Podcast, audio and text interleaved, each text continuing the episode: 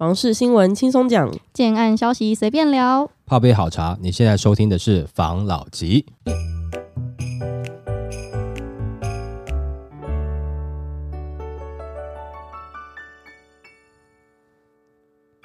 关心你的房事幸福，我是法老吉，我是大院子，我是茶汤会。今天我们要来聊，相信上周还是上上周，大家都感受到股市的一个惨绿，而且台积电不是放出一个消息嘛，说要叫大家多多的休假，然后造成它的股票大跌。那我们就有看到一些相关的新闻，想跟大家来分享一下。台积传大砍供应链订单，半导体景气下行，台积电二度下修资本支出之际，传出三奈米制程大客户临时取消订单，因而大砍协力厂订单，最多高达四。五成涵盖再生晶圆、关键耗材设备等领域。由于这些供应商的规模都相对较小，台积电大刀一挥就掀起了业界的风暴。就有一个不具名的台积电的供应商私下透露，他说：“确实来自台积电的订单从第三季末就开始转弱，第四季跟明年首季的订单也持续的在下滑。那目前所知，冲击领域包括了前段生产制程与后段先进封装制成，其中对后段的影响幅度。大于前段。他最近不是有提出，他有可能会落脚竹科龙潭的园区吗？嗯、虽然从过去的案例看来，只要台积电预计设厂，就会带动周边的房价飙升。不过目前房市冷，加上科技业后市偏保守，专家则认为不必过分想象。那台积电也有对此回应说，设厂地点选择有诸多的考量因素，会继续在台湾投资先进制程，不排除任何的可能性，并持续评估在台适合半导体建厂用地。一切的讯息以公司正式对外公告为主，也就是说，现在的还不是真正的嘛？消息啦，所以他们还在有考虑啦。但是问题是，好像消息放出来是，好像他真的要在龙潭那边设什么一纳米厂。不管怎么样啦，就是说他如果移到龙潭厂，那相关对应的下游厂商是不是在龙潭那边有同样的供应链？这个思考一下啦哈。然后再来，是不是真的会带动那个区域的房价？如果是在前一段时间有这个消息的话，我跟你讲，现在应该已经涨一波去了。房市还是热的时候，大概。是炒得很凶啦，就像回顾之前竹南的大埔嘛，哦，那个时候有摔过头啊，这些人在那边炒嘛。可是炒炒了以后，结果台积电那个时候的厂还不能设啊，环评一直没有过嘛，然后拖到现在嘛，那这中间也卡在手上很多年嘛，我看起码大概有四五年以上了啊。那个时候都还很多都是真的有找到交屋哦。那他现在龙潭到底是真的假的？环评到底会不会过？这些都不知道，给人家一个比较虚幻的想象空间呐。又是一个不知道哪里的未来，所以哈，我觉得因为这个我们看到的消息下面有压到桃园的政治人物的名字嘛，不知道是为了地方炒作，还是为了选举的选票，还是怎么样？这没有确切的计划，没有环评，没有什么这个东西都还没有，怎么会在这个时间点公布？我是觉得有点奇怪，政府做事也不是这样子吧？除非是不是这个东西这样子，也许对于选举有帮助，这我就不知道了。反正现在的状况是，你在那边公布那边也不可能造成那个区。区域的房价上涨啊，区域上涨啊，你都还没有确定，你这么早公布这个消息干嘛？你相对应的计划都还没有，那选择在这个时间公布，有什么东西是有可能上涨的？我就想到好像是选票，哦，这种感觉吗？那主要的就是说，现在它的订单的量有下降，那是不是最直接影响到的就是新竹竹北的房市？直接的观察嘛。当然，你往外拉一点点，甚至拉到青埔，甚至拉到林口，那往南拉一点，拉拉到苗栗，我觉得这都算是在范围内的一个考量嘛。那我们就先以新竹竹北来讲好了，会不会受影响？我认为会哦。如果说它真的是订单掉了一些，它的收入真的有差下去的话，真的会哦。因为新竹现在不是竹北那边最近有一些案子公开了吗？我听现场说啊，来人都有，对，但是成交的速度明显的缓了很多，跟前阵子的状况真的差蛮多的。我觉得除了国际情势之外，很有可能就是身上的现金不够了。对，简单这样讲好了啦。其实前段时间有没有就已经开始房市就感觉不热了嘛，但新竹好像还有一点点余温嘛，对不对？对。那我们那时候之前不是讲说新竹竹北可能会稍微慢一点点嘛？可是这一次如果台积电这个消息出来的话，那也许就不会是慢太多了。回顾到以前有一段时间，就是在放无薪假的时候，那这就不禁让我回想到以前很类似的状况了。那在二零零八年的时候，那个时候不是雷曼兄弟垮了吗？金融风暴来嘛，对不对？那那个时候园区是大裁员嘛，而且还有很多放无薪假的嘛。对啊，那时候我很开心心呢。他们放无薪假，我就觉得有人在家陪我，我就很开心。殊不知饭都快吃不下了，还在那边开心。哎，他们在担心嘛，对不对？那你们在开心嘛，对不对？哦，那时候你等于是你会开心的话，代表你那时候还小喽。对，那时候我们才国小。哇，我的天哪！好好好好，那个时候哈，我看到就是很多周遭哈，甚至还有一些中高阶的主管出来开咖啡车到景点去卖咖啡，然后或者是开早餐车出来卖早餐。就是一开始他们就是很爽，这个我们之前有聊过嘛，就是哎，在园区这么辛苦的生活，没日没夜，好像是拿这个生命健康在换薪水这种感觉有没有？突然你有个假期可以放，大家也是开心的哦，就开始买脚踏车，那时候买的很贵啊，要四十几万、八十几万的脚踏车都有，就在那边骑。然后有人会参加什么路跑、什么山铁这种，就是哎很热衷这种活动啦。一段时间之后，大家发现好像不太对劲，这个假期可能会延长了，然后就开始有一些跑出来做早餐餐车，就看到路上早上一堆的餐车啊，你跟他聊天，就是你下去买东西他等，你会觉得他的动作不是像以前你在路边买那种很熟练，很熟练，他没有那么熟练，但是这个菜色感觉好像比较新颖。然后你跟他聊天讲话也是感觉，哎，这个绝对不会是在卖早餐的。一开始我不知道，然后后来聊了，哎哦，原来都是园区出来的。啊，那个时候因为刚好就是也在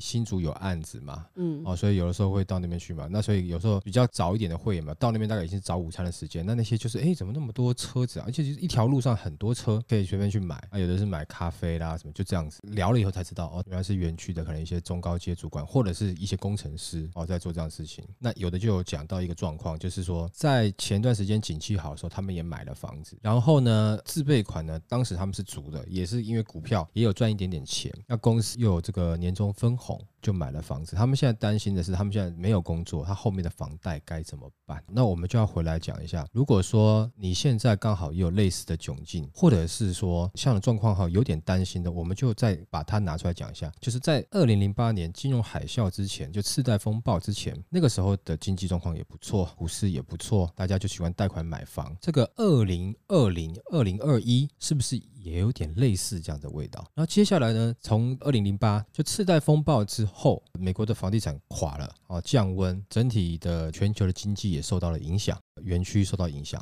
工程师的收入受到影响，然后造成后来在交屋有些问题。那各位看现在，我们现在二零二二年，是不是美国的房市也开始下修了？更有另外一个可以参考的是，中国大陆现在一堆烂尾楼，房市崩盘。现在如果说连台积电的订单都开始受到影响，那是不是会造成园区的收入又开始下降？会不会又开始放假？我是当然希望我不要乌鸦嘴，不要讲中了哈。那会不会有这样状况？会不会造成前期你现在可能都还自备啊什么这都没问题，等到交屋的时候，你会不会？贷款付到一半开始有问题了呢，而且哈，园区通常有一个状况，就不是说全部，但比例还蛮高的，就是如果老公是园区的，通常老婆也是园区的，通常啦，他们的家庭都是夫妻都会在园区上班了。那如果他整个不好的话，那会不会有像那个时候很多夫妻一起被裁员？那整个家里面状况，因为那个时候很多餐车真的是夫妻一起出来卖，那时候有些园区的家长，那个小孩子读的学校学费稍微高一点点，嗯、那会不会有这样的状况？有这么。那么一点点令人担心，所以说给大家思考一下，会不会有这样的状况？我也希望呃有了解的朋友啊，或是对园区产业有了解的，或是我们有听众是园区工程师的，是不是也可以再分享多一点点的资讯给我们？啊，当然我们也会再去问一下身边一些也是工程师的朋友，再来了解一下。好，好，来下一则。红会联盟拿下高铁新竹案，将砸一百五十五亿元打造智能商场。第一太平的戴维斯表示，高铁新竹车站特定区事业发展用地开发经营案甄选出炉，由红会股份有限公司、环球购物中心共同组成的红会企业联盟获得最优申请人资格，将与铁道局进行后续签约作业。那此一招商案为新竹高铁站前最大的地上全案，土地面积。约为一点五万平，最大总楼地板面积达三点二十四万平。红会企业联盟预计投入一百五十五亿元，以未来之星 Gateway Plaza 为开发定位，于新竹高铁站前打造包含车站型智能商场与办公室的大型复合式开发案。那这个业者有表示，他全案将取得钻石级绿建筑标章、跟黄金级 LEED 认证、跟黄金级智慧建筑标章，以符合政府。与企业所共同提倡的减碳永续目标，哟呼，是不是哈？投资客又要高潮了，哟呼，这样子，告诉你 不要高兴太早，讲简单的啦，哦，就之前竹北那边不是有一个 BOT 的影城吗？我记得是叫享平方，反正就是那个影城，听到这个消息弄了也三四年还是四五年，我忘记了。都会有点久了，很久，而且我听说那影城已经好了，嗯、现在已经好了、喔，但是一直都还没有开始有影城对外。哦、那他就是一拖再拖，对他就是有影城，但是我没有要给你民众进来。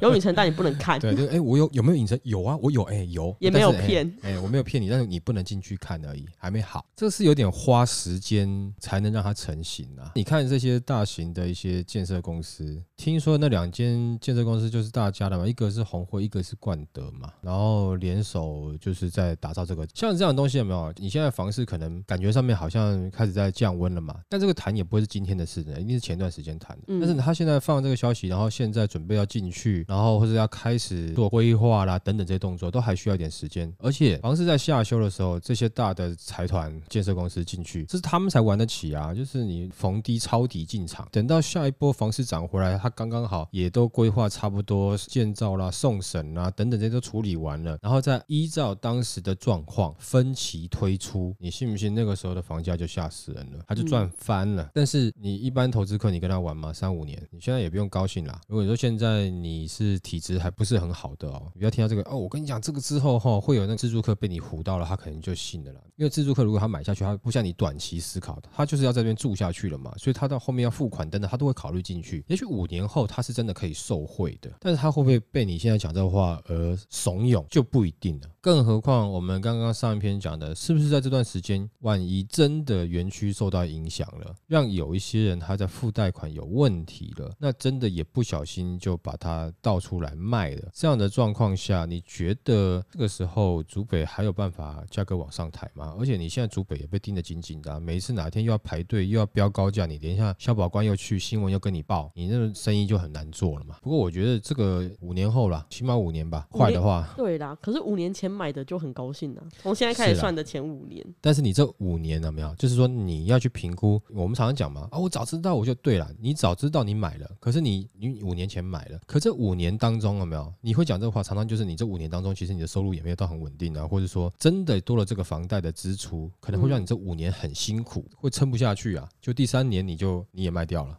也会有这样的状况了。所以早知道东西就是自己讲来自己笑笑了，自己开心就好了。因为真的跟你早知道，你也不一定做得到。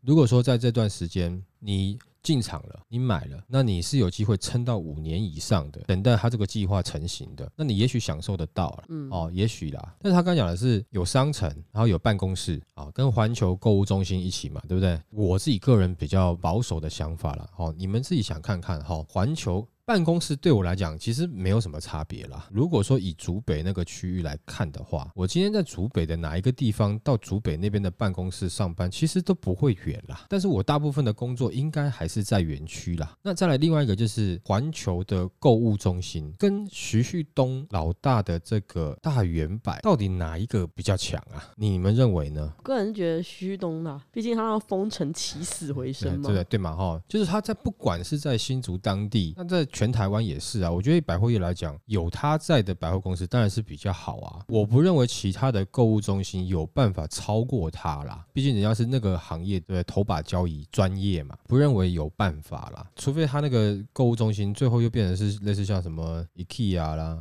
Costco 啦，外国的这种才有办法嘛。好，不然的话，我觉得如果说你那边多了一个环球的购物中心跟办公室，结果你未来那边的房价一平假设到八十万，跟你现在在大圆百周遭附近一平六七十万的比起来，到底哪一个？你觉得比较好，更何况还有一些不管是专家或在地的房市的人士在分享说，那边未来可能上看到一百万一平嘛，可能比如说是也许是五年后了，哦，上看一百万。但是你想想看，这一百万你要买在那边周遭是这样子，还是你现在买在大圆百附近，可是你的房价可能锁在六七十之间，到底哪一个比较好？就是说这五年的收入你不会受影响。但我会建议，就是说你是工程师，你一定买在竹北的话，我会建议那你就大圆百附近那边的案子挑一挑啊。啊。如果你喜欢商城的话啦，对，那是真的商城。而且刚刚我们上述讲的那个影城也在那附近嘛，对啊，对不对？而且那个区域就是也算是有一段时间了，就是说你先讲到高铁这边的话，等到它成型，就先讲了，大概也就是五年后了。那五年后那房价是不是只有一百万都不知道？但是看起来这些在地的专家讲说会到一百万，我感觉好像也不会说是太虚无缥缈的一个讲法啦，是有可能啦。如果说园区产业又回到稳定的状态下的话，感觉那边的房价这次慢慢会会推，嗯，会推上去。同样的，就是你六十万可以买到的，跟你一百万才能买到的，那你的周遭是这个样的商城，跟你周遭是另外一个，比如说大圆白这样的商城，那我觉得就有差异了啦。那如果你会在意的话，那你的能力许可的话，我会觉得你这个时候往。大圆白附近看一看嘛，因为我们知道那边好像还是有一些案子嘛，甚至好像还有新案呢，哦，可以去参考一下。那刚刚讲这个，这个是五年后的事情的啦。投资客也不要太高兴，自住客也不要太受影响了，还要时间啦。而且即使是这些东西来了以后，它会做成怎么样，你不知道。但大远百来做成怎么样，你会知道，大概会知道哦。但是不是说不行，就是说也不是说看衰人家，是说我还不知道环球购物中心来了以后，这边会变成是怎么样，难以想象嘛。那这个就给大家参考一下，好吗？好，OK，来下一则。股市当买气皮，先建后售成为避险标的。在近期的通膨居高不下，各国央行持续升息，再加上全球股汇市出现大幅震荡的状况下，冲击民众对经济前景的信心。那根据六都先前公布的二零二二年九月的建物买卖移转动数，与二零二一年的同期相比，六都的交易量年减十四点二 percent，可见民众购物。的态度转于谨慎，不过由于当前仍有一定的购物刚性需求，建商的销售策略也开始有所调整。像是国泰建设就在二零二零年的时候提出了未来推案将从预售改为先建后售。那当前市场包含宝喜、九堂、庆元、冠德等品牌建商也有个案开始采取先建后售的模式，不仅替建商自身降低了经营风险，对消费者来说也具备了看得到、摸得到且价格稳定，可以随时入住的优势，使得先建后售以及成屋产品逐渐成为当前市场上资产阶级的首选避险标的。那对此，专家说明，相较于前两年房市火热、房价节节高升的荣景，当今民众的购屋态度转于保守，观望期拉长。但由于市场的需求依然有，因此当决定在此进场购屋后，多会挑选地段优良且值得信赖的品牌建商。产品，甚至有部分购屋族直接放弃自备较低的预售案，转而选择新成屋物件。毕竟预售屋房价是根据未来两到三年后完工的价格来估算，因此有可能以较高的价格购入，甚至遇到房价就持续攀升的状况。先建后售，除了房价就是当下市场的实价，加上能实际看屋、直接入住，减少了很多的不确定性。对承受风险能力较小的人而言，是会比较安稳，可以。避险的投资，其实我听了，我觉得蛮疑惑的。嗯，因为先建后售，他说对建商是一个避险的标的吗？我觉得是成本比较好估啦。但是照理来说，如果是这样子，不就也代表他要前面付出很多钱吗？所以你刚才他没看到他讲的都是比较大的建商吗？哦，是没错。中小型建商没办法啊，这是大型建商他可以做的事情啊。那他唯一的避的风险是什么？是不是就是你在那之后，如果说我要交屋的时候，结果你是一堆投资客，就你不能走到交屋，你已经跟我签约，后来你要毁约，那你要你要毁约的话，就是你违约这样的状况下，你赔钱出去也。就算了，就怕你不甘心，还在那边跟我建商这边东检举什么西检举什么。那对于自住客来说，先建后售的优势，不就真的只是看得到摸得到吗？要赶快住进去，少了一个烂尾楼的风险啊。那他刚刚讲这个，其实也有一个状况啊，就是我们上礼拜不是才讲吗？就有二三十万户，过一段时间就要倒出来了。他也不一定要等个大建商品牌先建后售的产品嘛，他甚至也可以等那个时候有到货量出来的时候再来进场嘛。那那个时候进场，你真的觉得不好吗？其实我觉得不会不好哎、欸，就是说你是在做善事。为什么？因为第一个投资客快挂掉了，他快不行了。那你这个时候进去接他的盘啊，你是自己喜欢的，你要只要价格没有被贵到，即使是你看到他见股，只要是他赔的钱比他违约的钱来的低，你也算救他一命啊，让他没有赔那么。多嘛。对啊，其实是做善事啊。那你投资客，你本来要投资，你就知道你会有风险的。但是今天如果说有人进场救你，让你没有赔到很多，你都是要感谢啊。这本来就是你，你投资客要稳赚，那不大家都做投资客就好了。你投资就是自己会知道有风险啊，你不要在那边不高兴嘛。你就要知道这时候是有人来救你的。你即使是感觉赔了，你应该也是要感谢人家，不然的话，你这个房子你又被拿回去，那你的自备款又被没收了。这是你对于现在我们频道投资客的心灵鸡汤。对啊，就是你的心情上嘛，违约的部分你会金额会拿不回来嘛，嗯，对不对？我跟你讲，我也看过有些硬走下去，当然下场是通常啦，不是全部啦，通常这个下场不是那么好啦。哦，有的就真的就硬走到交屋，硬走到贷款贷出来了。然后缴没有多久，最后又变成是法拍，然后就有一段时间，人家就法拍就用七成去买到，那你也没有赚到钱，还有另外背债哦，因为你法拍七成人家买走了，那剩下的三成你自己还是要负责啊。那如果说你当时贷款是八成，也就是说你自己付了两成的自备，然后还有这个一成的银行贷款是还没有抵掉的，所以你还是得去把它付清啊。那所以就造成很多可能是在交屋之前他就直接打算要违约了嘛，看你建商要罚多少扣多少嘛，还是你就。建商跟我吃回去嘛，等等之类的嘛。那那个时候建商他会不会吃回去呢？如果说没有办法一拿回来就加价卖的话，不一定喽。而且还有另外一个状况，你现在中间换约换了那么多次了，建商到底会不会跟你用你后来吃的价格拿回去呢？这是值得思考的。虽然说现在很多的建商他在跟你换约的时候，他要跟你收个手续费嘛，对不对？可能一万块上下啦。但是最后如果景气不好，你已经中间被赚了一两百万了，他是用他当时的原价跟你拿回去呢？还是你加价的，那一定会有纠纷呐，对，因为你已经拿的太夸张，那他可能就真的就跟你弄到底啊，那你就是屌在手上了，那你应该怎么办？那没有过户，产权也不能是你的啊，啊你时间到你又违约了，那你不就是该被没收的就被没收了吗？所以现在能杀出，赶快杀出。这个之前就讲过了，现在要杀出，你当然你要做一点心理准备啦，你不赚，或是甚至小赔一点点，赶快出去啦，别到到时候一堆的那个来的话更痛苦啦。那你现在还想要赚，就会比较慢一点啦。那你想要赚很多，你就不用想了，小赚一点点的话，那。会速度慢一点点，就看你急不急嘛。离你交屋的时间越近，你当然就越急了嘛。如果说真的时间很近，那你想要小赔一点出去，那这个时间我觉得是赶快啊，尤其就选举选完之后赶快啊，啊不然的话又不是没有看过，又不是少数，是多数啊。硬盯自己觉得可以，最后走到贷款了，核贷也贷下来了，贷下来之后房子到你手上几个月之后，哇，真的就付不出来了，受影响了。那那个时候要再卖，你可能会发现你挂在中介上面也卖不掉，时间一到，银行进入法拍程序，然后很快就被人家拍走了。就有专业的在拍的，很快就给你拿走了，结果你得到什么？你什么都没有啊，对不对？哦，所以是不是再过一阵子有很多法拍屋可以买？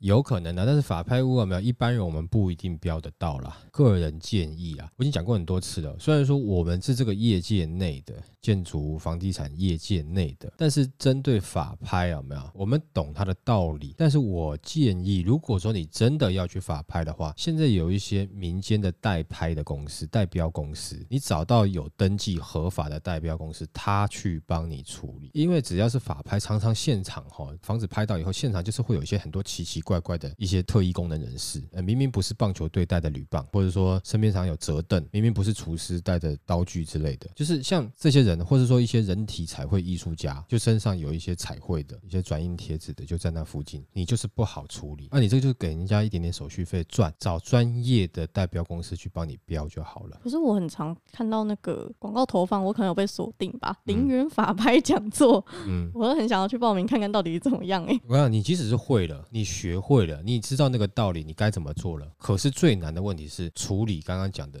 特异功能人士的问题，不管是他的 mega 或是他的法条等等的，你可以处理的了。不是，他还是需要另外一方的特异功能人士去处理。两边在空中意念斗法，但不是说他们会真的就是开始在那边就舞刀弄枪了起来啦，哦，不至于这样子啦。但是有经验的他就比较会处理，会讲好话，让各方哈缓和。简单讲啦，代志乔也好啦，会瞧事情的啦，但是不是你会的啦。所以如果说有我们的听众觉得，哎，之后你要等法拍，我建议哦，这是真的是良心的建议哦。我们跟那个产业也没有任何的相关，但是听过太多。好的建议就是说，你去找专业的代表的公司，要有政府立案的哈啊代表公司，然后去帮你处理会比较好，要不要自己下去？那真的是太麻烦，好不好？好，好，来下一则。四字头不保，台中高铁百亿造镇案传两房单价三十七万。根据国泰房地产报告显示，全台 Q 三六都新竹县市的预售市场在房价高涨、推案递延的效应下，比起上季呈现价量巨涨，全台房市表现偏热。其中台中每坪约四三点九九万元，比上季价涨量稳，比去年同期价涨量缩。那最近也有传出。有一个知名建设，他在台中的高铁站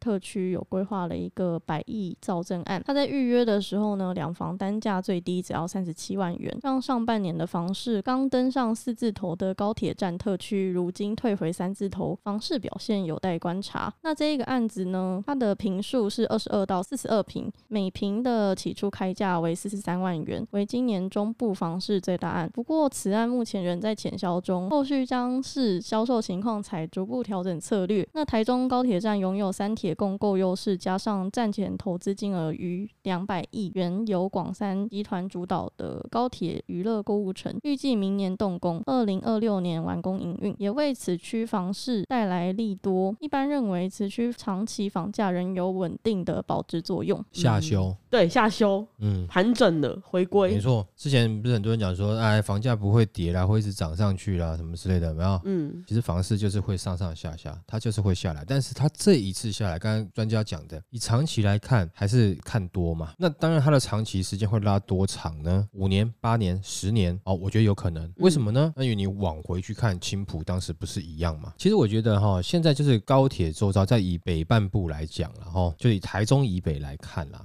你说北市，这当然不用讲嘛，它原本就很繁华了嘛。新北它有发展了一点时间，然后但它算是快的，青埔没那么快。竹北算是，其实讲实在话，我觉得也不算慢的，甚至我觉得竹北还比青埔快。然后再来是这个台中，其实我觉得台中的发展就是慢哦，它一直没有跟上。但我以台中以北为例子来看，台中有没有像以前这个青埔的状况呢？在那个时候是青埔什么都没有，一堆。计划大家在那边喊喊的满天飞，房价先涨了一波，涨到四字头，后来房市下修，嗯，下修从四字头降到十七八九，后来站回到二字头出，好长一段时间，然后到这一次的房市热潮，是不是就一下上去了？然后有一些东西也开了嘛，至少 IKEA 也开了嘛，然后棒球场这个时候也有了嘛，在那个时期是没有，嗯，对，后来棒球场也有了嘛，然后还有什么？一些 Outlet 跟什么，对对对对，好，就陆陆续续开幕嘛，然后到现在这一次的青浦在涨的时候，是不是就很有力道了？对，因为之前是空口讲嘛，空口讲就是讲炒作嘛，哦，讲投资未来嘛，对不对？但是殊不知，当时在青浦的投资客都只想要投资短期、超短期，一两个礼拜甚至一两个小时的这种也有，只想要这样短期的。你超过两个月，他就觉得怎么会这样子的？哦，你没有想要持有这么久，但是如果你持有到现在七八年过去了，你可能。就会享受到这个时候青浦带来给你的上涨的一个福利嘛，红利嘛。那你现在往南部看到台中这个地方，它现在的状况是一开始它台中高铁站那边有没有，就是一直都发展的不是特别好嘛。其实它刚开始在青浦，我们刚讲上一段在热的时候，它那个时候也有一说一些造镇计划要出来。可是随着青浦已经冷下去之后，它的造镇计划还是只是空谈嘛。我们也知道那时候有蛮多建商在那边买了地嘛，本来说要推的，后来也没推嘛，有一些有推嘛，就这样子啦。那到这一波在热的时候，它那个时候本来也要热，可是因为太多东西还没有跟上，它就像是上一波的青埔，有一些计划，有一些想法，这东西都还没有来，所以要炒，那空炒嘛，啊，炒了炒到四十万，结果呢，现在东西还没有到，景气一下修，它就要下修了。但是如果照他讲的里面这些东西，未来都一一到位了，它会不会像是青浦这样的状况再涨上去？那这样子我就认为会。不过就是台中腹地是真的有点大。对啊，我刚才也在想，因为它可能有会涨，但是幅度不会像青浦这么大，不会这么大。这一次也有因为是很多北市的被挤到这边来，北市的客户来这边，你自然而然你的价格就可以拉到北市人能够接受的价格嘛。你记得我们之前讲过说，我的房子是看我。我要卖给谁嘛？不是我房子价格多少钱，哦，不是我成本多少钱，而是我这个房子盖好后，我要卖给谁？那个人多少钱？对，比如之前讲的南科，为什么会这个价格这么高？啊不是因为我盖的是要卖给工程师的，我的客户群在那边，所以我的价格定在那边嘛。像台中高铁站这边、乌日这边，我就不觉得它的上涨力道有办法像这段时间的，像你刚才观察也是正确的，不会像青浦一样